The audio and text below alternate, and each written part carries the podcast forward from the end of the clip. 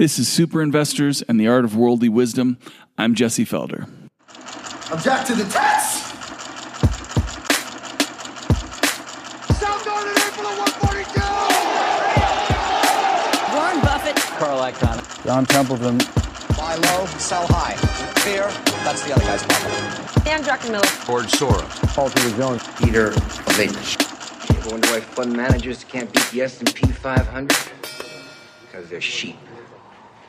Sheep get slaughtered. My guest for this episode is Bill Fleckenstein. I've been really excited to share this one. We recorded the interview back in late May when I made a trip up to Seattle, and Bill was kind enough to invite me into his home. Uh, we shared a bottle of wine and chatted for well over an hour, um, but it, it, just flew by. Um, for those who don't already know Bill, uh, for the past 30 years, he has run money for Bill Gates. He has witnessed and profited from four financial bubbles and honed his palate for white burgundies, which is one of the wines we were drinking as we recorded this conversation. As I normally try to do, I use this opportunity to really trying to dig into Bill's process to find out what has made him successful as a short seller during these massive financial bubbles when it can be very dangerous to try and trade from the short side. So we talk about tactics, we talk about central bank policies, um, the problems they create, the problems that they pose for investors. We also talk about what Bill sees as the fattest pitch right now for short sellers in the markets and also the greatest risk facing the average investor today. So, without further ado, please enjoy my conversation with Bill Fleckenstein. So, Bill, welcome to the show. Thanks for uh, thanks for doing this. I, it's uh, a real pleasure for me to uh, have this opportunity to chat with you like this. Yeah, well, it's fun for me too. So let's uh, let's dive in. Yeah, I you know.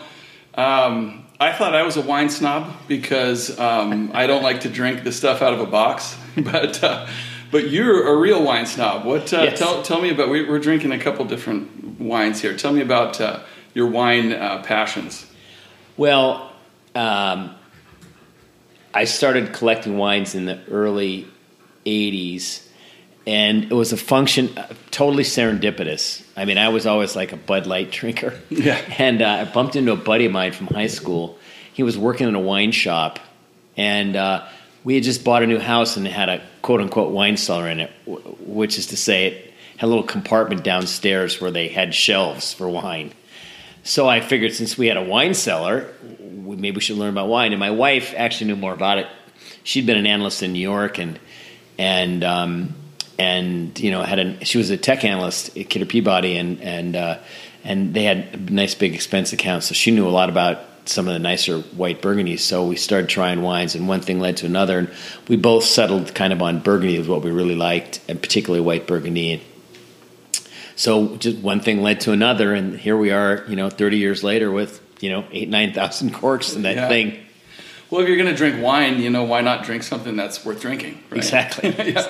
Life's too life's too short to drink bad wine. Absolutely. I did. Tell, I tell my wife this. You know, you know, she goes and buys wine at the supermarket. and I said, "Why don't we just join some of these wine clubs where you get the wine at a good price, but you actually get good wine?" Yeah, well, some of the some of the uh, like I have a really good friend of mine uh, is the uh, winemaker and owner of Andrew Will Winery, which um, he's a really talented guy on you know on a national international scale.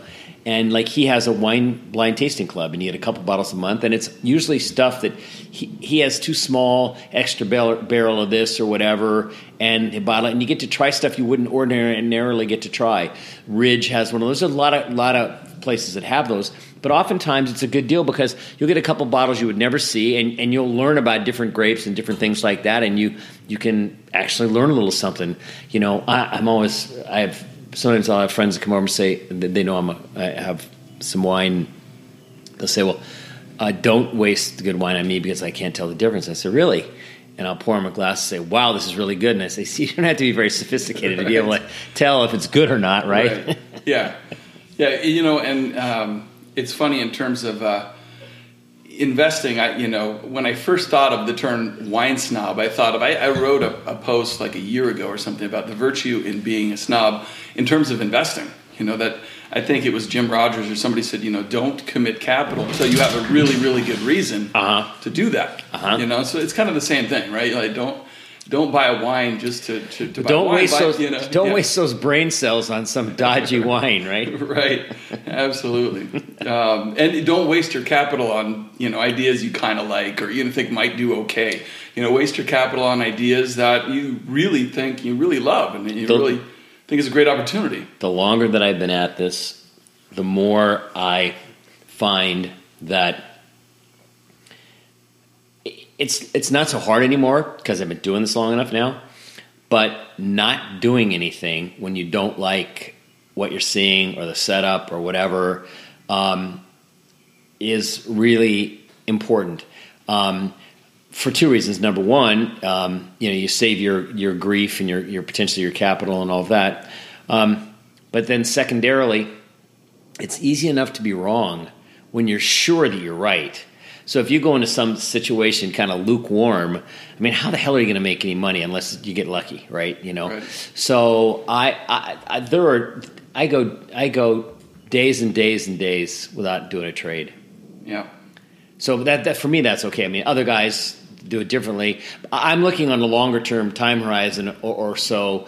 Um, if I, you could use the same sort of discipline, uh, even on a day trading, you know, you, you might look at a thousand in a day and you only take two or something like that. But Yeah. you know, it just Well, it reminds me of another, you know, uh, discipline outside of uh, investing, which in, in, is music and, and probably most uh, appropriately jazz. They talk about the space in between notes that you, you listen to good jazz players. I don't know if you're a jazz fan, but you know. And it's the, when they're not playing that how they use the empty space Uh-huh. I- is I- really really valuable. I- you hear guys that just blast notes and you know not you're like okay I don't, that's amazing that you can do that, but I want to listen to it. Right? I, you know you need to use the empty space. I. I hadn't thought about it that way. But you know, that that's kind of speaks to timing, Yeah. that's- which is Yeah. obviously investing when, the knowing when not to play or when Right, not to exactly. commit capital. Exactly, exactly. So, um, you didn't start in finance. Do, were, you? I think if I remember correctly, you were in software or something originally. Yeah. So I was a math major, and um, but I took a lot of computer science classes. They didn't really have undergraduate degrees in that. This was the mid '70s. But um, but I was pretty interested, and I took a lot of different classes in programming, and it just so happened that I got a job because I um, the uh, Burroughs Corporation needed needed somebody who could program an algol, which I learned because they had a big Burroughs machine at the UW, and uh, they needed a tech for you know a local company had had bought the big machine and they were promised. So I was in the right place at the right time, and I got a job writing software, um, and. Um, uh, but I I did that for a year and a half, two years, and I was really I was really bored with it, um, and uh, had an interest in investing. I, I'd sort of kind of gotten interested in it, and so one thing led to another, and so I left the software business to become a broker at Kidder Peabody, which is how I well, ultimately met my wife. Yeah. So you trans transitioned to Kidder Peabody, and you were a broker. And was that here in Seattle? Yeah, yeah. I was a, was a broker. Pardon me. It- that was in Seattle. Yeah, yeah, yeah. And I was a broker for a couple of years, and then there was a, a- a, um, a local money management firm that had started, uh, the first one that had been started in, Seattle in about, I don't know, might have been 10, 15 years. And uh, they were kind of expanding, and so they um, uh, got. So then I joined them, and uh, we had, and and and did that. It was mostly a value oriented um, investment. For, it was a it was a value oriented investment firm, and we had, um, and I um, basically uh, did that until about 1996 when I left to go start a short fund because I was fairly certain that what Greenspan was doing was going to lead to problems, big problems. And I thought that being a value investor wouldn't work all that well given what he was doing and given the trends in the industry towards um, consultants doing what they tend to do and all that. So I thought it was going to be a tough time. So I thought, well, I'll go be a short seller, I'll get away from this, and then I can come back and run money on the long side again. It'll be easy for me to raise money because I will have differentiated myself by saying, look, these are bad policies, they're going to lead to trouble. I'm not going to be part of it. And, and, and then when sanity returns, I can go back to the long side. It was a pretty good theory.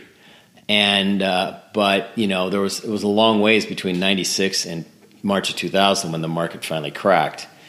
And then of course it turns out that the idiots at the Fed, you know, they didn't get any religion about their bad policies, and the public didn't either. And and you know, you know, I believe that in addition to all the lives and turmoil that 9/11 created, it gave it let the Fed off the hook. So that everyone blamed the economic weakness on 9/11 when economic economic weakness had already begun and was a consequence of the bubble bursting. So anyway, one Yeah. bubble led to another, and you know, so then I never went back to the long side. I stayed in the battle on the short side until the real estate bubble Well, imploded. and, let's come back to that decision to to switch to a short only fund because you know. Um, and by the way, the firm that I co-founded in late '97, one of the funds we started was a short only fund in the end of '97, early '98, which was a very difficult time to do that. So I can, you know I can sympathize with, with what you what you went through in that period. But what what really you know uh, about your character or your um, your mindset you know I, I guess what what inspired you to you know besides the policies i guess what is it about your personality or whatnot that helped you see what most everybody else really didn't see about the, the dangers of the pol- these policies creating a bubble and and et cetera I, I, I don't.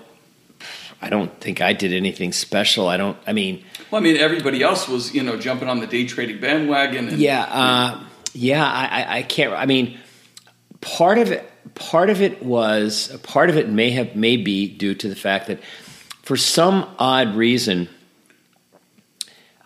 ever since I was a little kid, I had a kind of an unusual, not unusual, but I had a um, the whole concept of what happened in the depression and money being scarce and all this stuff really affected me. And my mom would always was telling me stories about when she was a kid and stuff like that. It all it always stayed with me, and um, so I, I after I had been short Tokyo, the, the Tokyo market for myself and for one of our clients.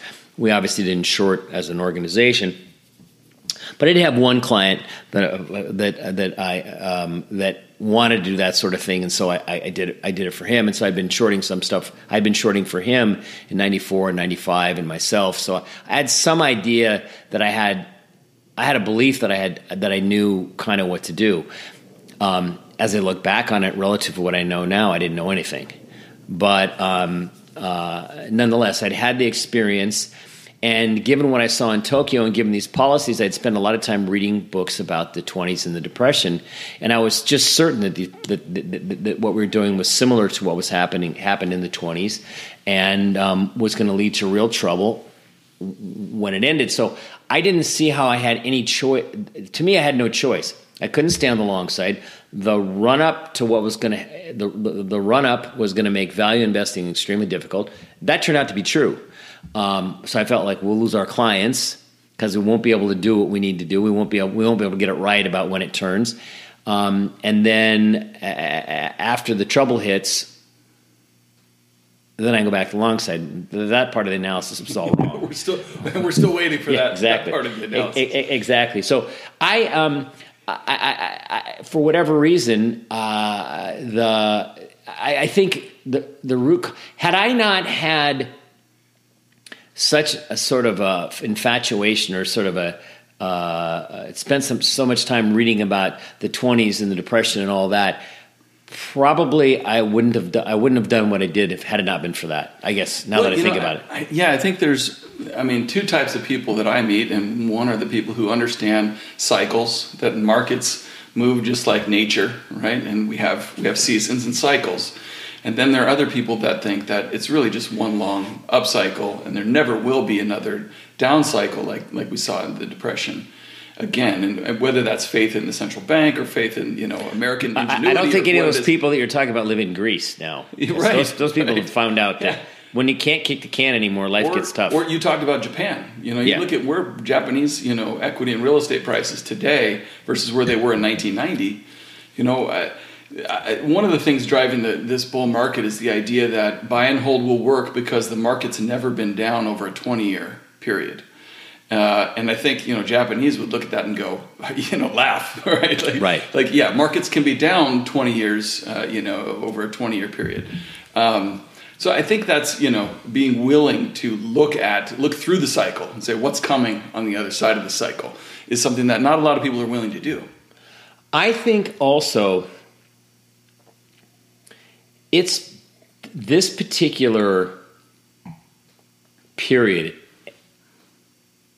and, and by that I mean Greenspan changed the nature of central banking um, because, you know, I- feel, and I, I, obviously I'm biased, I wrote a book about this, that he he was never very good at being an economist or anything else. I mean, most economists aren't particularly useful. I mean, nothing against them, but if you look, I mean, they, they don't add much value, I don't think. Um, and he didn't either. He he wasn't very good at being an economist. Um, and I could share with you some quotes, and they're in the book. I won't bore you with them. But uh, um, he- I believe his ego got to him, and he liked being the guy, and and he started looking at the stock market, you know, and and and, and basically ran Fed policy on the pla- the applause meter that he was getting from the stock market. You know, I chronicle in the book all the times they should have done something they didn't, and they said they would if this happened, and then that would happen, and they wouldn't do it. I mean, the biggest criminal act that he had, I think, probably was the rate cuts after long term capital the fall in 98. They said, you know, we'll take them out if we need to. And then speculation got wild and they didn't even talk about it. They would have FOMC meetings and the stock market wouldn't even come up. You know, Mike Prell one time in a meeting talked about, uh, I think it was Red Hat, some, you know, thing you know, went insane like a lot of those stocks did. And he mentioned it was similar to South the South Sea bubble. He he brought the prospectus in. Didn't get one comment.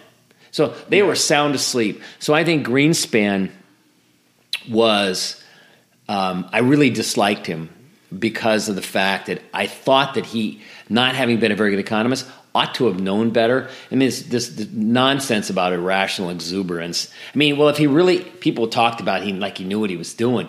That was in '96. Right. If he really had any concept and knew that, wh- where was that thought over the next four or five years? So he started this sort of being too easy, being too easy, and that created the bubble. And then, then of course, after that, they they they, they were deemed to be the firemen riding to the rescue, as opposed to the arsonists that started the fire. And of Right. course, they were both. Right. And um, they didn't get tagged with that. And then and then um, um, you know, Greenspan didn't learn anything from the first one. He's out cheerleading for the housing bubble, saying it can't be a bubble. You can't. He said this the quote's not going to be exact, but it's pretty close. You know, you, you you can't have a bubble because you can't arbitrage real estate in you know Portland, Oregon, and Portland, Maine. I mean, that was one of his arguments. He was giving speeches about why there couldn't be a bubble when there was one raging.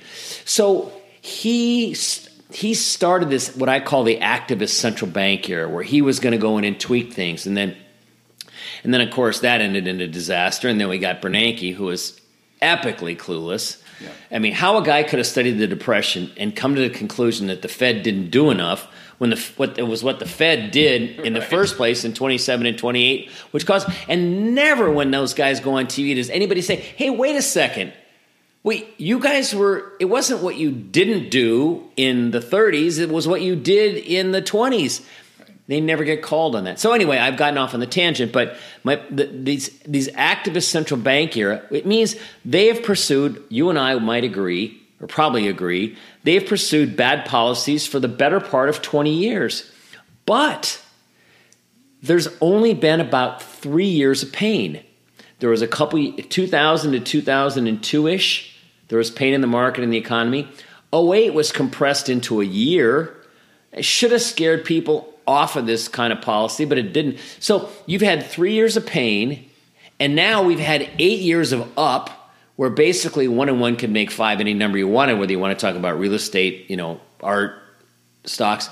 So I'm, this is a long way of saying people have been trained that oh yeah, you know, these little bumps happen, but they don't last very long, and they don't remember them. So they've had three bad years out of twenty, and they don't remember that. And the newer, the, so you got a whole generation of people who don't have any idea that stocks can go down for more than five minutes. And now, in the last eight or nine years, they haven't. So, uh, what I'm trying to make a point is, it's not shocking to me that so many people believe this nonsense, and you have to have real sense of extrapolating the last 20 years. yeah. Uh, and 20 yeah. years is a long time, especially if you're only 30. Yeah, and actually, Or most people- 40. right, right. And and the thing of it is, is what I've learned is really, really bad policies can persist for way longer than you would think possible. The Soviet Union took 70 years to collapse, plus or minus. You know, we see them try over again in you know Venezuela. You know, it's been taken a decade for that thing to fall apart. So bad policy. So I mean, a decade's not a long time in history. 70 years isn't. But in measured in people's lifetimes, 10's a decent chunk, 70 is a whole lot. And so we have a whole generation of people have no clue about how markets really have worked historically, and they think that we're in some new era. And of course, with human nature, there's never any new eras. Right. Yeah. And every time they say it's a new era, that's the time your, your antenna should go up. Um, but you know, it's whatever you think of. You know, Donald Trump. We are seeing kind of a global anti-elitist movement. It seems like to me. You know, I mean, what what are your thoughts on that? And how do you think you know these policies are eventually going to be fixed? I think, you know, I mean, this is a whole. I'm, I'm hoping. No, no, yeah, no, no, no, no, no. I, I, um, I, I think the problems that created Donald Trump was, quite frankly, the Fed. Right. The it, it, it slays me. I think Paul Krugman is he's a very bitter human being, judging by I can't even read his writings, but he's a complete idiot when it comes to economics because he rails constantly against the one percent, like they did something wrong to get that way. But anyway, and he and he advocates for the Fed to do the very things that the Fed has done, which created the bifurcation of the one percent uh, between them and everyone else. So I think Trump was elected because enough people in America are fed up. Everyone who voted for him knew he was a wild man, thin skinned, egomaniac, prone to do anything. But they said, you know what? I am so sick and tired of the status quo because I don't see how the status quo is ever going to do me any good.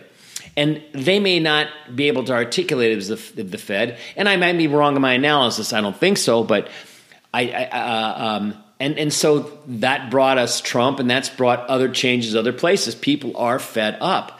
The central bankers are the elitist. You got eight or ten people in a room, you know, dic- making up these policies, and they've never been right in their lives, basically. And they're and these policies are completely warping markets all over the place. Well, it's it's it's wild for them to say we are trying to create a wealth effect to help the economy, but we're not responsible for wealth disparity. Yeah, right. yeah, yeah, right, right. ridiculous. And all by the way, they're probably all the kind of people that say, "Oh, trickle down economics doesn't work," when that's the exact same thing they're trying to do. Right, exactly. The portfolio balance channel. yeah, yeah. Well, I mean, what are your thoughts on on the Taylor rule and you know basically just going to more of a systematic type of a policy? I, I look there on the one extreme there on the on the one extreme where things are anchored you have the gold standard on the other extreme you have what we have today Right. where they pick a rate negative whatever and they make up whatever they need to do to they change the rules they we're, we want more inflation except they specifically have built an index in america called the cpi which almost cannot register inflation no matter what because Right. of how it's constructed there's a i wrote a half a chapter in my book about that. And i still to this day don't see why people don't talk about the fact that the cpi is complete garbage in terms of an index. But in any case um, uh, so there's no there's no uh, there's nothing that gets these people there's no accountability you know? There's no accountability on the central bankers or what they do. And uh, so they're winging it and so okay so so now so so we've got a group these group of people who who who who, who are constantly winging it but they have no idea what they're doing and um, so the least bad monetary policy is the gold standard. Okay?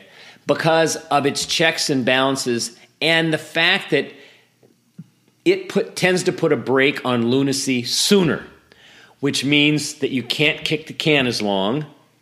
It means the hangover from the party isn't as bad, and you can't go. You can't. You can't spend twenty years not dealing with issues you should have because you can keep kicking the can. You can't really kick the can on the gold standard very well, right? I mean, we did manage to have the twenties and then the thirties, but you know, also the gold standard was around when we had uh, the big bust in 1920 and the boom that lasted for nine years after that that was messed up by the Fed. So, so I think some variation. Uh, what Volcker tried to do was the monetary equivalent of the gold standard, whereby he said, "Okay, we're, we're gonna we're gonna focus on the quantity money." Now, you can't really know; there's no precision. But he said, "Look, we got a rule. At least he had a rule." So, since I think these central bankers are also incompetent, I favor the gold standard just because I don't want them making decisions. You know, the gold standard doesn't really require an FOMC Right. much. But but like you pointed out in the twenties, you know, we were still on the gold standard, but We were Fed on the was- gold exchange standard, which is slightly different. But the Fed got We'd need Jim Grant- yeah, yeah, and right. created this. Right. I mean, the, right. the 28, It- 29, it- you know, yeah, exactly. disaster. Exactly. So I mean, we'd need Jim Grant to give us the fine details between the gold and the the, and the gold standard and the, uh, the the dollar gold standard. Right. Having said that, I mean, um, you know, then th- we could argue that the 30s turned out to be the 30s because of the policies of the government and other things too. So you know, Well, it's it's it- encouraging to me to see this anti-elitist movement from the standpoint that if, if there's anything to take the power out of the hands out of you know academics trying to micromanage the economy you know uh, this uh, the movement towards you know more populism Yes. might might be a wave of something that could usher in you know hey let's let's take away the discretion at the Fed and come up with you know po- system I- systematic see, policy But I- but but I don't think the voters can do that. right right The, the finance. So the stock market's not going to take. What I like to say is, the printing press has to be taken away from the central bankers. So and And that's probably where we go back to a gold standards. You have that type of a, a, a development where, and you're talking about the printing press taken away, meaning you know the bond vigilantes. You know, well, so so not- so it turns out that there never really were any bond vigilantes. There were only yield pigs. right, right, And the slope of the yield curve created the lack of bond buyers. It was so massively negatively uh, uh, inverted that uh, I mean, um, it was so steeply inverted. I mean to say um, that that, that, that, that they talked about the bond vigilantes. This is the slope of the yield curve, that, and, and but but the, the yield curve was as it was because Volcker was doing what he was doing. but I, I think of bond vigilantes in terms of the people who say, okay. Wait, the, the government finances are getting out of control. Yeah, well, yeah, that's I'm not going to no, lend no, no, no, money no, no. at Well, this, that, that's what we that's what we need. Yeah. M- my point was, if they ever existed, where the hell are they now? Right, yeah. So I, what I'm saying is, the bond vigilantes got credit for the the, the backup in rates and, when uh, when Volcker was invol- involved, and and and there probably were some who said, "Wait, this is the wrong rate," but more likely it was the yield pigs who like to take bonds and lever them up that couldn't lever them up when the curve is inverted. They can lever them up when it's normalized, you know. And so what? But but what I do mean to say is, at some point, f- coupon clippers, fixed income owners who ought to be the real vigilantes will say, "Look." I'm not taking this 2% coupon or 1% or minus 10 basis points when inflation's running at 2, 3 or whatever than 4, whatever the number is.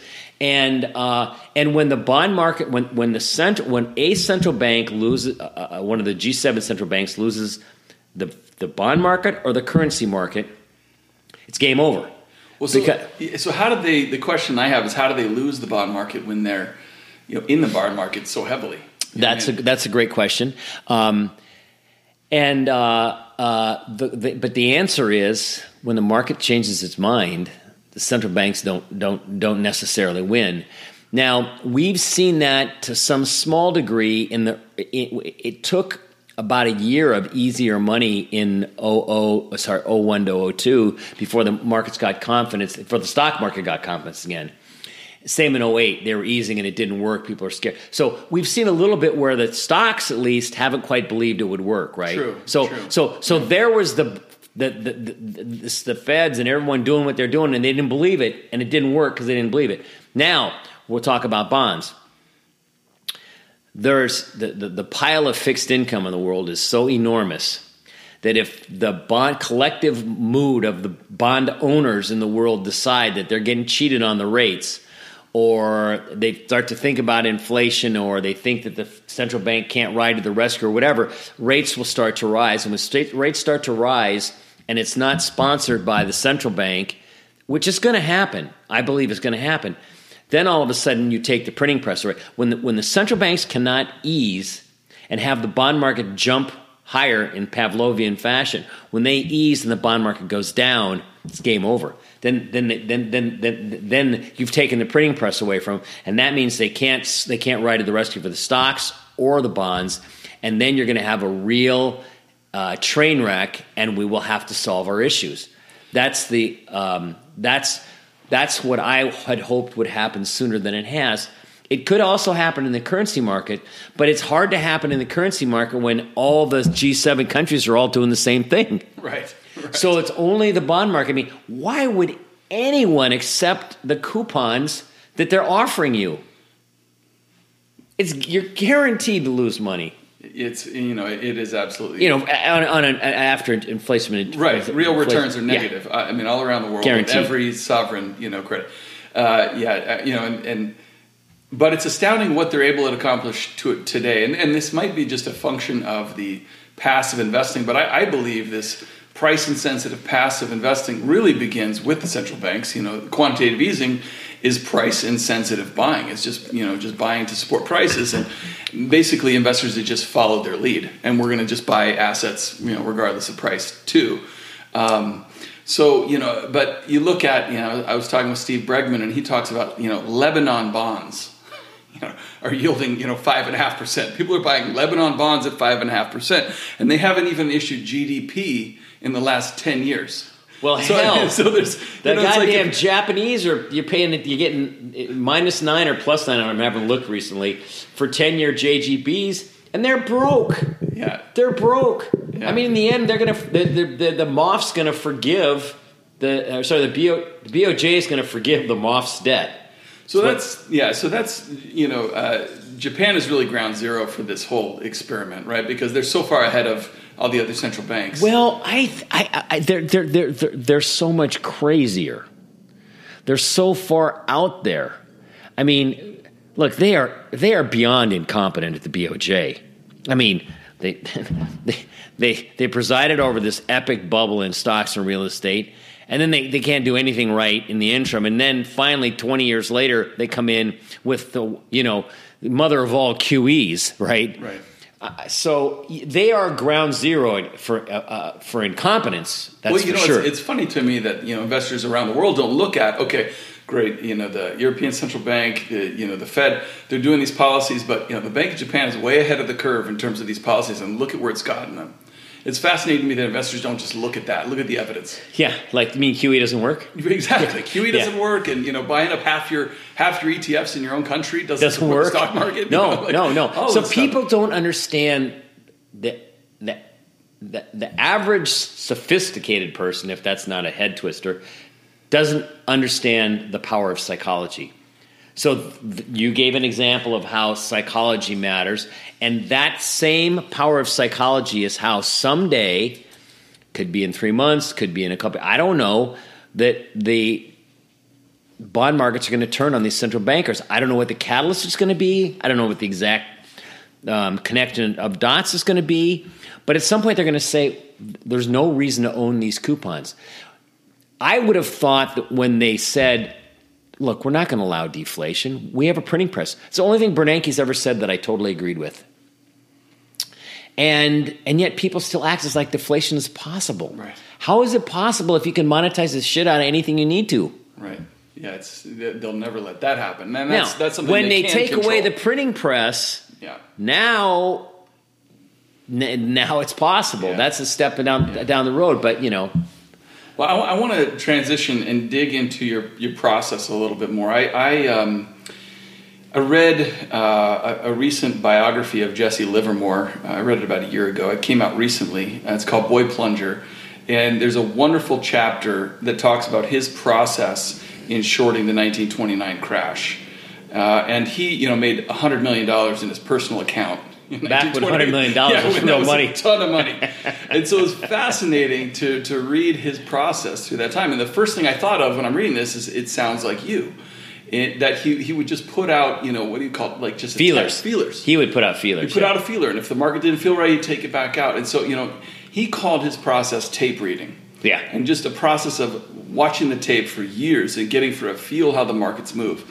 And I don't uh, know of anybody in the markets that I would call a tape reader more than, than you. I mean, would, would you think your process is that kind of a tape reading type of a process? Uh, no, I, I'm, I'm, I'm, I'm flattered that you put me in the same conversation with him, although he did kill himself. But um, uh, and went broke three or four yeah, times. yeah. no, um, but but what I was, the, the, I, I, I don't, I don't, I don't need to put out little positions to probe. I mean, I used to kind of do that to see how it feels. Now I can see how it feels without putting money up. Right. You know, but but so I've been through. So I've been. This is my fourth bubble. Counting Japan. Okay. Right, right. So uh, you know, and I learned something really interesting in the Japanese bubble. So I learned this way back in '89 that in a craze, a mania, when things get expensive, the next thing that happens is they get more expensive. So when the 99 bubble came around, I didn't get run over in internet names because I knew that they could go crazy. But I got hurt in stocks like Gateway and Dell, where I said, wait a second. In late 1999, everyone was buying hardware constantly anyway. But on top of that, we had Y2K. Well, after they redid everything for Y2K, there was going to be a big black hole afterwards, right? Because everyone had replaced all their stuff. And, uh, and, and, and, and PC companies, I would tell people, it's a PC company. It's like making TV sets. There's nothing special. I was sure Gateway and Compaq and just this pedestrian crap, which most of them got out of business Right. or got acquired, and, and, and pennies on the dollar. And so I got run over in those names because people decided, well, if you know Pets.com can trade for fifty billion, then we should pay this amount up for. So, but but I- so I but I, but I but I learned in that period. I had originally set my short fund up where I had to be short, always. I couldn't modulate my exposure much. I had to always be short because people were afraid you were going to miss it if you weren't short. They were still thinking like eighty-seven. Right. And I realized after the the '98 to early 2000 period was just brutal because I, you know, I couldn't really get out of the way very well. So I changed the strategy in the beginning of 2000 where I didn't have to be short if I didn't want to be. I could be tactically short. So what I so what because what I realized was was even in crazy periods, it used to be hasn't been this way. Companies would miss numbers, they'd take them down, and then in earnings season, you'd get this cumulative effect, and you could make money. Then, when earnings season ended, we would go into what Fred Hickey and I would call the no news period because there's no sober news. It was just arm waving on the part of the companies and conferences and stuff like that. So I started to do this where I got very tactical in my in, in my shorting, and I and I, I did have rules about okay, I'm not going to turn this into an investment position unless I have certain things that are happening, and then I got even more rules about well, I'm not even going to be short unless there's, they're losing confidence in the central bank. The market's rolled over. Uh, individual stocks are rolling over. Stocks are going down on bad news. I a small set of common sense oriented rules, and but those have stood me um, in good stead. And so those I developed in the first bubble, and I used them well. So I never got really dinged up in the second bubble. And then when it burst, I mean, it, I was able to make a decent amount of money and then it kept me out of trouble for the last eight years. I haven't even been. I mean, I've dabbled on the short side a couple of times, but so it's more about. I, I, I sort of have a really strong opinion about how to go about making money on the short side if you're a short only guy. Now, there's different ways to skin the cat. Like Marc Cohodes is spectacular at what he does, and he finds these crappy companies with bad management and they're frauds, and he goes after them. The problem is it's difficult enough to get a company with honest people to admit the truth when you got frauds. So you have to be ready to go through a, a, a lot of torture before you win, and then Oh you. man, yeah. D- David Einhorn wrote a book about Yes, the ten yes. year short battle. Yeah, exactly. He was dead right. Exactly. And it's still exactly. painful, you know, Exactly. So yeah. So I don't really want to do it that way. Yeah. But I mean, I have immense respect for Mark, and he's in, he's on a big win streak right now. A bunch of his shitty Canadian companies are falling apart, Right. and otherwise, so he's on a roll, and and and, and, and good for him. I don't want to. That's way. t- That's just way too much uh, mental stress for me. So I've uh, I've sort of figured out I want to I, I want to get the sweet spot of making money on the short side. I don't want to catch the top. I want to I want to I like to say I want to shoot him in the back. I want him to roll over and start to go down and be responding to bad news because you make all your money on the short side by pressing at the right time and then getting out of the way at the right time. It's it's not about the research file that you built. It's about knowing when it's safe to express your opinion and when it's not safe. Oh, I put it on. Oh, I got to get out of the way, right? So this is how what I've come to to learn from you know being basically on the short side for 20 years, even though I haven't been active on it for the last eight. Um, and so I have a whole group of rules, and that's how I look at it because I want to make money when I can make money without without having unusually high amount of risk. And so I always I look at every position I take on by how much am I going to lose if I'm wrong. It's the first thing I think about. Is okay, so where am I getting out? Where am I getting out if I'm putting this on, right? Right. So I mean, you know, you and I were talking about the semis earlier. There are they are a, they are one of the fattest pitches out there in that end markets are saturated. There's a huge cell phone build going on in China, and they're going to way overbuild because there's you know a zillion producers, and they all think they're going to make take market share, and none of them will. And there's too much capacity. Then there's autos, which has been the saving grace for a lot of these chip companies. Except now we're seeing there's excess auto inventories, uh, residuals are going down. The used car market is telling you there's a problem with autos. It's all been pulled forward. So you got PCs are nowhere, servers are still okay. Um, you got cell phones, which are saturated. This Apple iPhone 8 is another Me Too product. How it does, I'm taking the under on what everyone thinks, but that doesn't really matter. There's enough. There's enough problems out there that these these semiconductor companies are so tipped up. And the thing that people don't recall is when you have excess inventory and it gets too much, orders stop. And these quarters go from they thought they're going to make 60 cents to make 20 or some number. And these things have all been running up. They've ignored bad news. But I'm not sure share of them right now. I, well, you know, I, I, I remember, you know, the, the, a lot of the best short targets for us in the late 90s were the semiconductor stocks. Right. You could see them stuff the channel. Yes. You could see it on, on the cash flow statement. And then I would see, you know, three or four insiders dump a ton of stock. Yeah, because they had to paint the garage. right. And you would go, okay, they're gonna they're not exactly. gonna make the quarter next exactly. quarter. You and you're so it's like- already seeing what happens is the days um, receivables start to blow up, inventories balloon. I mean, you know, um, in, uh, receivables balloon, inventories balloon, and that's and it's all starting to happen. But I have not seen a cycle. So in my last twenty years, I haven't seen a cycle like this where they've been so willing to ignore these signs. These signs would normally start to matter. But in this cycle, nothing seems to matter. Yeah, it's, you know, it's fascinating to watch. You know, people forget that semis are so cyclical. They're cyclical businesses, Right. You know, and they're trading today as if they're you know things are going to be great indefinitely. And and the other thing is you can get a lot of data points on them because they're all their customers and all their suppliers are public companies. Right. So you can listen to enough conference calls like my friend Fred Hickey does. I mean, nobody knows these things better than he does. And there there there there there's a huge list of these popular stocks. They're going to get annihilated. Yeah. Um, so, but but but for right now, nothing matters. Right. So the sort of the trick is to start to build a list, know what you're going to go after, why, what you're kind of looking for, and then wait for some sign that it might be safe to do it.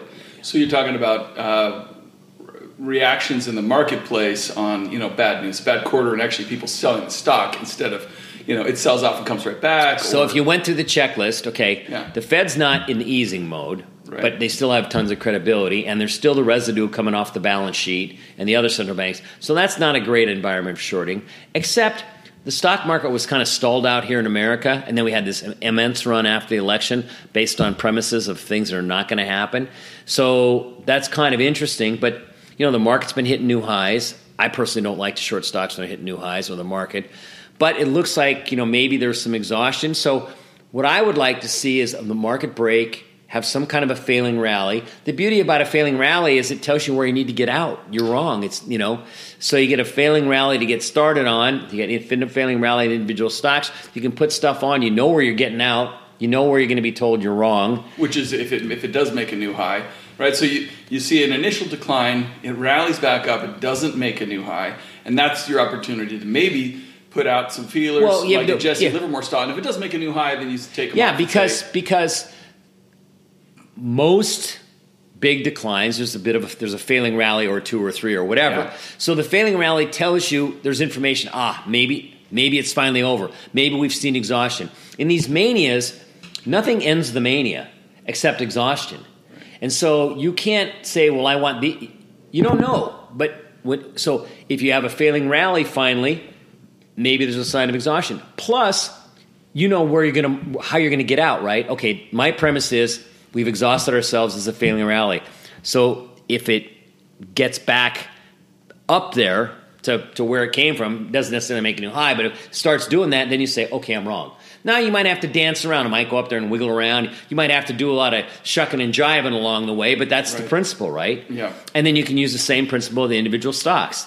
You put on a starter kit of these few things, and if it starts to work, then you got to go to town and lean on it. Yeah, well, you know, this is fascinating to me because you know I'm, I'm a fan of Stan Druckenmiller, and you know he gave a speech a couple years ago where he talked. I think he, I'm going to mess up the quote, but he said 80 percent of the big money that he made over his In the bear 30-year market. career was in the bear market. Yeah. It was it was essentially what he said, taking advantage of central bank mistakes. Yeah. but it's it's it's these opportunities, like you said, pressing the short side when it's time to do that.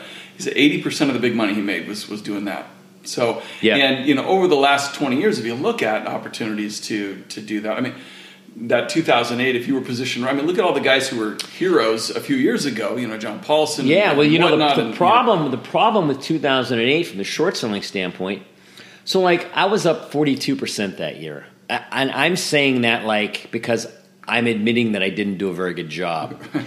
if you'd have told me the S and P was going to be down 38 or whatever it was, I'd have said I'll be up 70 or some big number. right The problem was they kept changing the rules on you. And the volatility was so insane that, you know, I mean, I was glad to be up 42% that year. Um, but I sort of felt like I should have done better. But except for there were, we had, I had these immense drawdowns, and I'm trying to be careful because you Oh, know man, when some they of those rallies, well, they know, when they changed the rule. Yeah, that, yeah, the Treasury's You- coming Well, I had I had these guys I knew that were running a market neutral fund called you know one night that when they said that um they're going to ban the selling of financials, and of course anybody who wanted to be a financial could be IBM, Winnebago, etc. But it blew up all these long short books. So they didn't they didn't uh, they didn't really accomplish what they wanted to. They blew up more guys that were not you know making money on the short side. Why they should have targeted them? I, I mean, they weren't really trying to do that. They were just trying to stop. They're stupid enough to think that that was going to stop the carnage in the financials. Um, but that year was so insanely volatile that you know it was so easy to get run over Oh, that, yeah. that, Yeah. that it was it was it was tricky. yeah, those rallies i remember you know during when you know over the weekend, you know, Fed and the Treasury had getting together with the you know tops of the C, you know Citibank, Oh, JP I mean- Morgan, and then they come out and announce some huge you know bazooka you know program and market rallies huge. And Oh. you think, oh. oh, maybe that's the bottom, and then It oh, was no, so it's just- insanely was stressful. It was so. And I tell you what, people don't appreciate how close we came to losing the system. Oh, yeah. I mean, I would tell people, look, I'm short, I'm long gold. I got a custodial account where I can move all our assets immediately, so we can't, you know, if Goldman Sachs traded like two bucks lower, we were gonna, I was gonna close the fund, move our assets, and go to cash and just let things. I, I say to people, I'm short, I'm long gold, I got a custodial account ready to go, and I'm scared to death. yeah. Well, you know, And, and how are you? How many people realize that it wasn't I don't- they- the Fed many. that actually saved the economy and the markets? It was just the repeal of mark to market accounting. Yeah. As soon as they said you don't have to mark to market anymore, you can mark to make believe. That's that was the, the day the market bottomed. Well, and, and plus, I think also you know the money they they done and the damage had been done, and you know, and all. I Yeah. think that it was. Cons- But it's when the banks overnight went from being insolvent to solvent, just right. based on the but then, rules. but then, but then, basically, everyone had to go with the wink, wink, right? Sure. You Oh, know, yeah, but yeah. uh, but you know, again, psychology. Yeah. The point I was making earlier, Right. psychology, how powerful it can Well, be. it is. I mean, that and that's a great point because it really is right now. The market is just a big confidence game. Absolutely. And, you know, and uh, uh, Absolutely. You know, is it Kuroda has said, you know, the Peter Pan. You know, as soon as you doubt your ability to fly, you lose the ability to fly for the rest for forever. Yeah, Right. Yeah, so it's like yeah. he knows that, right? It's it's all about the central banks keeping. The psychology The- going the- and- because and- as soon as the psychology shifts, it's over. They Yeah. can't do anything about it. and and one day it will. We just don't know what the precipitating set of events will be. And you know, I, I you uh, I think that given the structure of the market between the ETFs and uh, how they have have um, um, there's an illusion of liquidity that doesn't exist. The, the, the hot money, the ETFs, um, and all the algos and the derivatives. It's all the it's all and the people selling vol. Those are all those things and things that we don't even know about are going to conspire on the way down to uh, uh, uh, um, make everything go in one direction. Same as portfolio insurance did. The illusion, the, the, what the fallacy of portfolio insurance was the liquidity was assumed to be there at every price at all times, and it wasn't true. And that's what people think now. We are, there's going to. I don't see how the market can unwind without a crash. Now we also know the central banks have sponsored this bubble. They don't call it a bubble, but they take taken credit, so they are going to ride to the rescue sooner than they might have in the past, I think.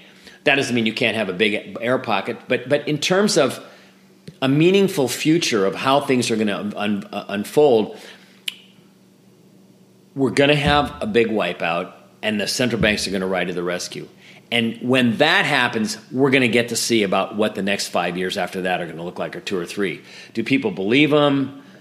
you know how far does it go with that that's what i think anyway so while i'm kind of excited about the opportunity to make money on the short side i know it's just a trade the part that interests me is what happens when the central banks ride to the rescue do they start to take the printing press away or what weird things happen that's where real investment gonna opportunities are going to be oh i hope or not you know they may not be but Yeah. you know if they believe them again I think I'll go back to. I'll see if I can get a job in writing code, cutting code somewhere. Maybe I can get a beginner's position go at to it. Microsoft, an entry level position at Microsoft. right. You know, you talk about the uh, the stress of you know uh, operating from the short side, Yeah. Especially when the powers that be are conspiring against you. How do you um, how do you, how do you deal with that that stress? I mean, you know, physically. I know you're a tennis player. I mean, you just go bang it out on the tennis court, and you know, Well, I go to the gym too, you know, and all that. But um, and I I would never have survived either of the two manias if it hadn't been for you know working out and Yeah. playing tennis and stuff. But um, this go round hasn't been as stressful Yeah. because I'm not doing day to day hand to hand which is a combat. great point. Yeah. And but but I learned that. I mean, I mean, I know for a fact the the 98 to 2000 period, two, the 18 months from October of 98 until March of 2000 was 18 months. Was like 10 years for me. The the real estate bubble I- they really only got to me in the last 6 months because what happened was when the very first first payment default, default started in early 2007, I knew the real estate bubble was over and I knew the economy was going to get taken with it and the whole thing was going to be a disaster. and of course, the only stocks that really responded were the subprime and alt-A lending guys, and the rest of the market kind of took off and kept rolling into the summer of. So that six month period kind of made my head spin, and that was pretty stressful. And then trying to make money in the 08 break was stressful too because they were changing the rules all the time. So in the last eight years, I've mostly messed around on the metals market, and um, course, the only thing that's harder than uh, being short is being long gold stocks or gold. I mean, Jesus. Yeah, yeah. You know, when when What's it? We should get a degree of difficulty premium when we get paid. Oh, you made hundred bucks in gold, you get one fifty. right. You made it in silver, you get one eighty. You made it in miners, you get two X. You know, that's also a great point as to where we are in terms of the, the cycle in precious metals, you know, too. I think it's fascinating. I, I just see so many parallels today, you know, between today and that 2000, you know, time period where financial assets were just so loved and, you know, real assets and gold was just, you know, dirt cheap Yeah. back in 2000. And I, I see a lot of similarities today where, you know, we talk, I mean, I call it the everything bubble. Stocks, Yeah, bonds. I think it's a great name is- for it. Is everything is overvalued. And Because everything's assets- priced off of government paper, which is Yeah. dramatically manipulated by the central banks. And you know, you look at yeah, how how cheap is gold relative to financial assets, and it's probably I think the last time it was this cheap was 2000. Really? So, ba- Yeah. ba- I haven't really looked at it that way. I, I have, I have, have not um, been able to use kind of ratios and things like that to, to, to help me all that much. But so, so, so basically, 18, 1800 gold equivalent uh, is the equivalent of three hundred dollar gold. Or so we're not eighteen hundred. What am I talking about? We're twelve hundred. So twelve hundred is equivalent to three hundred. So for okay, I can believe that. Well, I mean, and it's you know, I, I can't remember who put it out, but it was one of the big houses put out the ratio of Yeah, financial I- assets to real assets. Yeah, no, no, I, I, I, I, know what you're talking about. I saw that. Yeah. yeah, the difference between the S and P and the gold price, and when you just subtract, you know, gold from the S and P, you know, you get to a, a number today that is as low as it was back in 2000. Oh, right, right, Just looking at the difference between. Yeah, no, no, yeah, So okay, I, I yeah. think that's pretty fascinating. And Yeah, because the S and P is a big index, right? It's, Yeah. it's not, it's, and it's not goofy like the Dow, Right. Where they cap weight it and they rearrange it. Like Right. there's only 30 stocks and they rearrange them every you know so often. And still, sentiment wise, in terms of gold, every time it sells off, you just see the gold haters just come out of the woodwork, and you know they just love to pounce on you know the uh, Right. and say it's going under a thousand. You know, it's going to well, the thing about the thing about gold is everybody's got an opinion and, and no one knows anything right, because what are you going to know? right, yeah, I mean, supply and demand is not going to change that dramatically, except for investment demand, which is a function of, you know, it's sort of the it's a it's a function of the uh, the inverse of of of uh, confidence in the central banks. Right. So you know, investment demand is the only thing that can change to really change anything. And it- it's hard to get a feel for that. So everyone looks, you know, and it- I, I- you know, I see, I see people write these articles all the time, and I can tell they don't know anything. Right. I mean, I don't really know anything. I was a director of uh, Pan American Silver, which is one of the bigger silver producers for 15 years, and um, you know, I know, know I, I know enough about silver and gold to know that I don't have a clue where the price is. All I can do is kind of look and see how's it behaving and is it responding to the news in a certain way and all that kind of stuff. And but I mean, I can't believe the number of people who think that they know how it, where it should be priced down to about three decimal points. Right. Yeah, and you know when you talk about the uh, taking the printing press away, if the central banks are in the bond market so heavily, we might see that type of activity in the in the precious metals before we even see it in the bond market. Could could well, I, I think they're they're they're they're they're similar psychology, Yeah. right? Lack of confidence. Right. So confidence is buy buy you know treasuries. Lack of confidence is I'm selling my treasuries going to precious metals. Right, So, right. yeah. So, uh, you know, we're not. I don't think we're going to have any chance to know how that's going to play out until stocks crack, and then the, the, the Fed is once again shown that their policies didn't lead to a self-sustaining recovery. Here they are having to rescue the stock market again. I don't know if that the next version of that's going to sober people up, or it'll be that in conjunction with something else. I don't know, but the the uh, if their policies worked, Trump wouldn't be president. Yeah, yeah. Well, this this is a total change up from where we've been. We probably need another. I need to refresh my glass of wine to, to move on to this next. um, you are more than most most uh, professionals. You know, guys that uh, you know you read about whatever. You're, you're very generous with your time, your opinions. Where does where does that come from?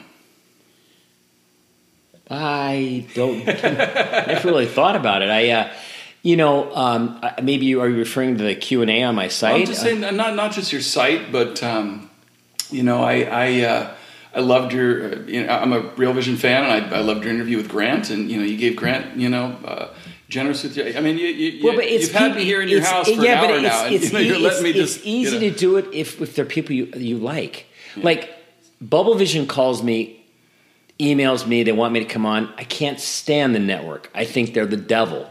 They embody everything that's wrong in the financial markets. Well, it's the buy and And- hold propaganda is the whole yeah, thing it's just it's everything that's wrong. So I I don't I don't like them. I don't go on. I, I you know nothing against the individual people there, but I don't like what they stand for. Some of the people are jerks, but uh, um, But I mean, you were, you were writing for MSN for a long time. well, I mean, I've, re- I've read your yeah, I, because so what happened? Was, so what happened was I started writing this column in '96, which is a complete fluke how that happened, and um, and then uh, uh, I moved it to, uh, to, to to Jim Grant's when he had an online site, and then I sp- briefly spent time you know behind enemy lines there at realmoney.com, which is part of the street.com, which was a torturous task, and then I set up my own website. And when I set up my own website, I decided to have a Q&A because I would get emails from people and uh, I feel like answering them because usually if somebody sends you an email, five other people have the same question. So when I set up my website, I put in this Q and A for people can ask questions, and I have come to find I, I think I, I spend more time on that a lot of times than I do on the column because, quite frankly, lately there's been nothing to say. Right. So there's no point in writing a column about you know describing the inner wiggles of stuff that doesn't matter, right? Yeah. Who gives a crap if Cat was up and Deere was down and you know Eli Lilly was takeover room? uh, You know, I'm making stuff up, but Yeah. um, so uh, the, the and in the Q and A, answering the questions, people send me information. I get stuff I wouldn't necessarily see. Um, having to answer the questions, I have to clear up my I have to clear my own head because I have to be consistent. Right. And you know, I'm against these manias which run in big sweeps of time. So it's easy for people to say, "Oh, wait, you told me that two years ago. You're crazy, right?" And that's what happens in these Right. in these in these big manias is the people that point out that they can't possibly work and what's wrong with them, they lose all credibility because it goes on longer than the average person can think that. You know, they think, "Oh, it's a bad policy. It shouldn't last very long." They, Well, they don't understand. They yeah. just go a long time. Right, yeah. You know, Carl Icahn, was it almost two years ago, came out with his Danger Ahead video on his website to try and, you know, and part of that video was saying, you know, if more guys like me had come out Well, look, and yeah. warned in well, Stan 2005, did. 6, Look what Stan did. Oh, and he's ridiculed a year later. Yeah. Stan Druckenmiller, right? Well, So- and he, and he, he, he So- because he's the genius that he is, he flips on election nights to get long. But um, I don't know if he's still long. I mean, whether, but um, um, so, um, but so, But you so- subject yourself to this criticism and whatever, and I mean, it, Uh, yeah, but I mean, uh, so I don't, you know, so I only do interviews or do things for, for people that I that I respect and like, um, uh, and uh, so it, it doesn't. It's not like it's not like it's every hour every day, right? It's not. It's not. It doesn't require that much time. The website requires time, but like I said, I've, I've got some. I've got a lot of these reader people that have been uh, been readers for twenty years. Right. A lot of them have been around for quite a long time. So I don't know. It's just part of what you know my routine is Yeah. now.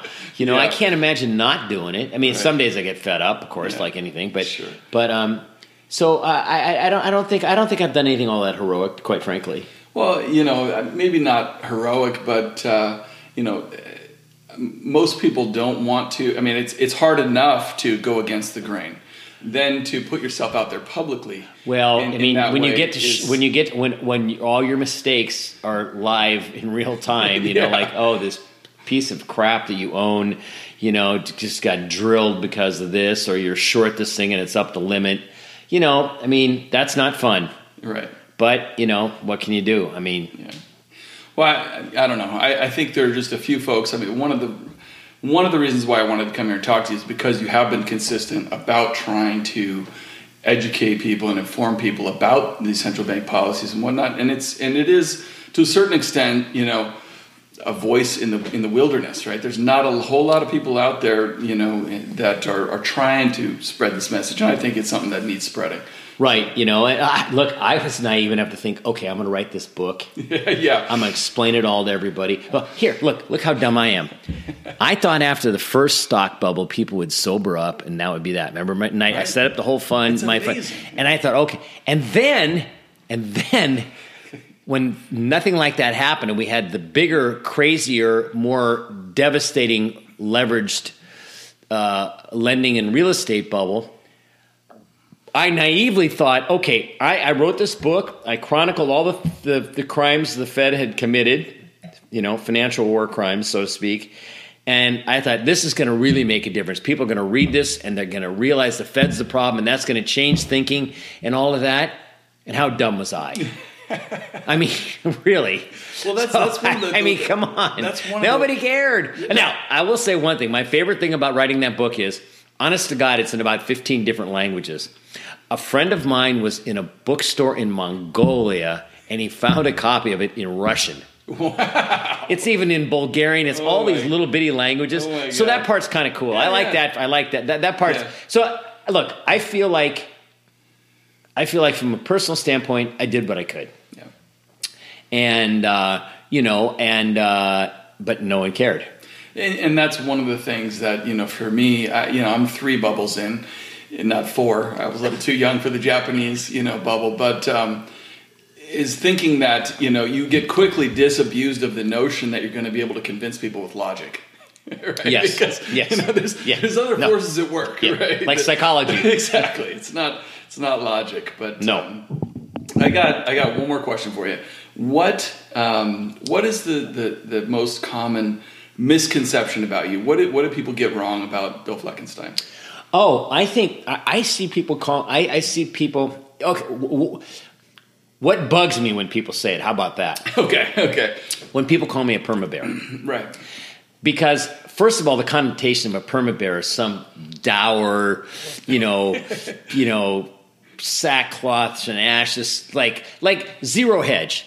Right. They won't be happy till the world ends. Right, when the world right. ends, they'll be happy. Yeah, they're okay? probably the only real per, perma bear Yeah. out there. Now, now, a I'm not rooting for the world to end. Right. I I was only root. I I- knew there were bad policies.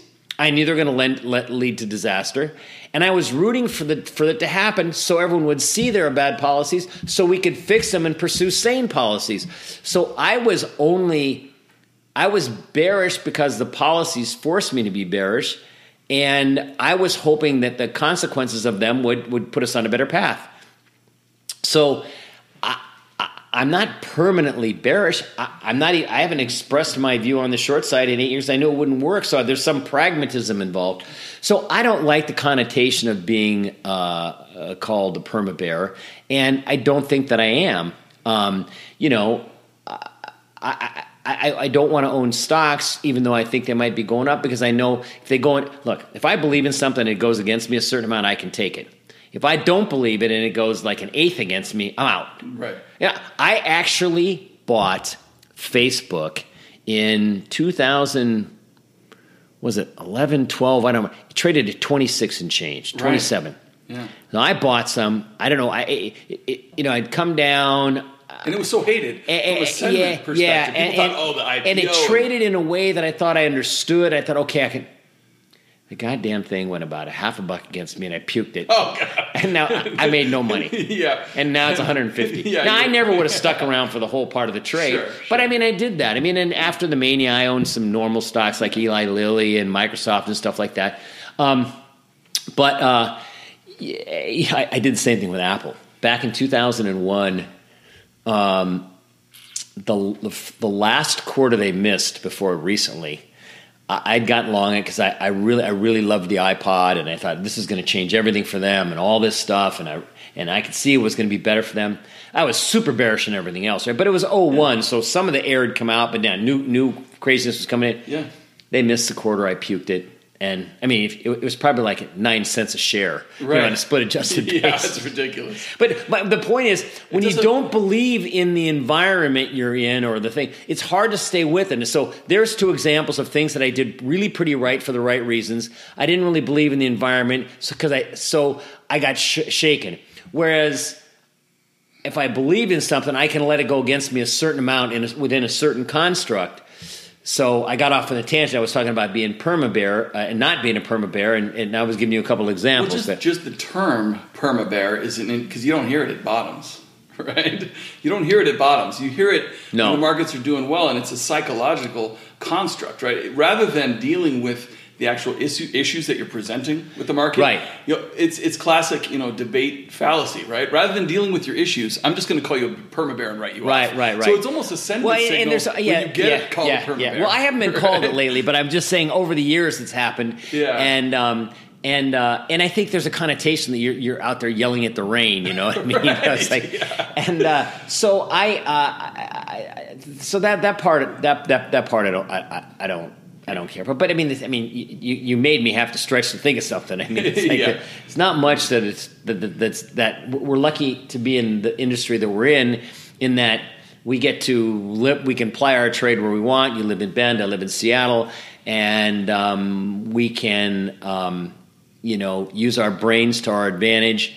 Uh, so, if we were complaining and whining about our industry, we'd be. Well, it's you know actually one It's not like we like it to be, but right, right. One of the questions I was going to ask, and I just kind of tossed it while we were you know talking was, uh, but this kind of gets at it is you know what's what's the biggest mistake that investors make, and it might just be thinking that there's just only one way to make money in the markets, which is buy and hold, because there's so many other ways to be successful in the financial markets other than. You know this this propaganda right now is so powerful. You know, buy index funds and hold them. You don't, you won't lose money. And, and Well, I think, I, I, I, I, think, um, you know, I always try to ask myself, what's my edge? And that's not a, that's that's not a unique observation on my part. Many guys have said that, but I think, and you don't have to have like some super secret edge, but you have to say, well, okay, I have some tactics that I've honed. And they've worked pretty well. So the, my edge is kind of my tactics and how I do, you know. So if you're the if you're the average person, you have to say, well, I mean, most mo- the average person would say, well, I have a long time horizon. True, if you're young, you, you do. But you know, the problem is, this is difficult. How do you? You- You're you're a young guy. You're in we're a gal, and you're in your 30s, and you're in a, a, a good field. You're making good money, and you're putting money aside. You're trying to live your life, you know, financially prudently. But what are you supposed to do? Yeah, you get nothing in a savings account. Yeah, you get nothing in the savings account. Uh, you know, uh, so you read a column by guys like me, and you say, "Well, that guy says don't." I mean, it makes it sounds like it's too scary to own anything, and so then they don't own anything, and then they and it keeps going up, and they wait and they wait a year, and then they go get involved. So it, it's not so easy to what what do you tell the average person how how to you know i think what you have to tell them now is look find take some amount of money and just have it be in cash or something because something bad's going to happen and it'll be big and you know you'll have more ability to think rationally being able to think rationally in a bad period right because or or, or, you can or, or, or you have to say you have to have a plan of what you're going to do to try to um, reduce your position all the way down. That's so hard to do for an inexperienced person. It's so easy to get frozen. I mean, you know what it's Oh, like. yeah. You get, so I mean, yeah, in March mean- 2009, to, to try and buy, you know, stocks in that time, or buy real estate in 2011, 2012, you know, was, I mean, the average person just can't do it. It's just, the, yeah, the so sentiment is so strong. So, so I mean, I, I, I, I don't, I don't have an objection to a person thinking, look, I'm not good enough to shuck and jive. In the most part, I'm going to try to just sit. But they also have to be aware that they have to examine the argument. Okay, has everything been warped by the central banks? No, I don't believe that. Well, they're not listening to this interview, Right. and um, they're going to do really well until they go over the falls, and then they'll have to figure out how they're going to deal with that if they can. Other people are going to say, "Well, yeah, maybe it does make some sense." Well, how much sense does it make? Where are you in your math, your you know your your financial equation? How are you going to deal with it? I'm sympathetic to the question of because you could you could tell a young sorry if you took us with what we know now and turned us into young people again with limited funds, we could figure we know enough to we could take a modest amount of money and figure out a way to build it. We'd sit and we would do, but we've learned those lessons from making our mistakes and doing all this stuff. So the, to the people that haven't done that yet, you know, trying to give them advice to navigate it through is is is is, is trickier. So I mean, yeah. we're so far into this and we're so late in the game. I don't have any problem telling somebody, look, just go to cash. Let's look at it in six months. If if we're wrong, there will be information in that, but you're probably not leaving that much on the table. Um, I had a young guy, younger guy, uh, who I happened to ski with, one of the guides up where I go heliskiing, and he, you know, he's heard me talk over the years, and he said, what should I do? I said, you know what? I think 2017 is going to be a train wreck. Um, you know, once this election round, and I said you should just take your funds and move a lot of them to cash. Well, he has. Well, he's in Canada. Hadn't cost him anything Right. because the Canadian market's not really doing much, right? Right. Um, so anyway, I, I got off on a tangent, but I, I, I No, think I think, I, think it, it comes back to you know how we started the conversation about you know uh, being a snob. You know, be in cash until there's some opportunities to put money to work. You know, that's not you know zero percent real return in bonds or probably negative negative real return in owning stocks. Yeah, So- you can use tw- you could lose twenty percent or twenty five percent in the stocks or the stock market in a heartbeat. Yeah, You're not going to lose that to inflation for you know six or seven years. yeah, So you're not making anything on your cash. You just have to wait. Cash, as Seth Klarman says, is, is an option on. I can't remember exactly how he says it, but it's, Yeah. it's an option On on, oppor- opportunities, On yeah. opportunity. Yeah. So bonds are dead for sure. You're losing. yeah. You're losing versus inflation. If it's short enough, you probably can't lose any capital, but you're not getting anywhere. If it makes you feel better to own a few bonds, fine. You're not going to lose much. You're not going to make much. But this, this, you know, that brings up a good point too. This might be the first cycle where we see, you know, bonds are not a very good hedge when stocks go down. Right. Well- in the past, that's what people have counted on. Right, right. In the 60-40 well, there's another. So, there- yeah, I mean, there's another wild card is risk parity. right. Yeah. What's good now? I mean, Paul Jones is one of the smartest guys uh, Right. in in our industry. Thinks it's going to be a big problem. I happen to too. I know about one tenth about whatever he's thinking about it that he does, and uh, so there's another wild card. So I think there's no. Pro- I think we, we finally gotten to a place where I think for the average person just to just to have a boatload of cash and say, look, over the next year, I'm, my opportunity cost is going to be you know a couple of percent in fixed income, and maybe I'm going to miss out on five to ten in stocks, but I'm I'm I'm putting myself in a position to not potentially not lose fifteen or twenty, and then have the mental clarity to be able to take advantage of a real opportunity. Yeah. Yeah.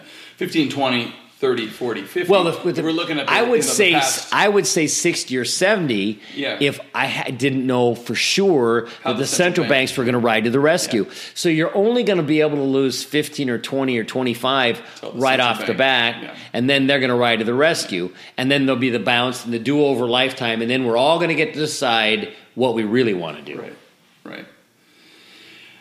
Well, this has been a fascinating conversation. I've taken up a ton of your time. Uh, I'm really grateful to you to take the time, Bill, to do this and share your thoughts. Uh, you have uh, plenty of experience and wisdom to, you know, especially from a unique perspective of a guy who's done, you know, from the short side something very I've been- different. I've been behind enemy lines for a long Well, time. something very different for a long time, and I think it's fascinating. You know, this is not this is not the kind of stuff that you get to hear uh, from from most of the you know media outlets and whatnot. So I'm, I'm, I'm grateful to you. Thanks for doing this. Yeah, it was really fun. You asked me really great questions. It was it was it was really a ball. I had a great time.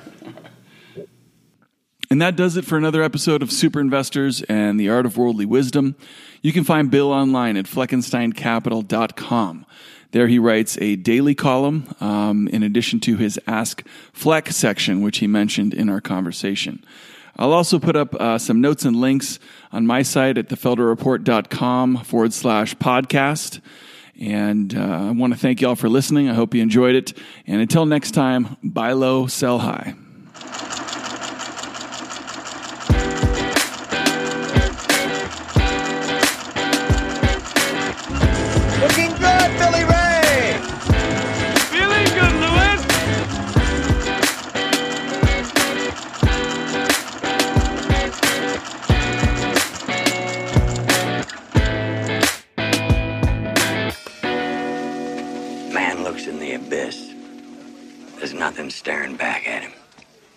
That moment, man finds his character.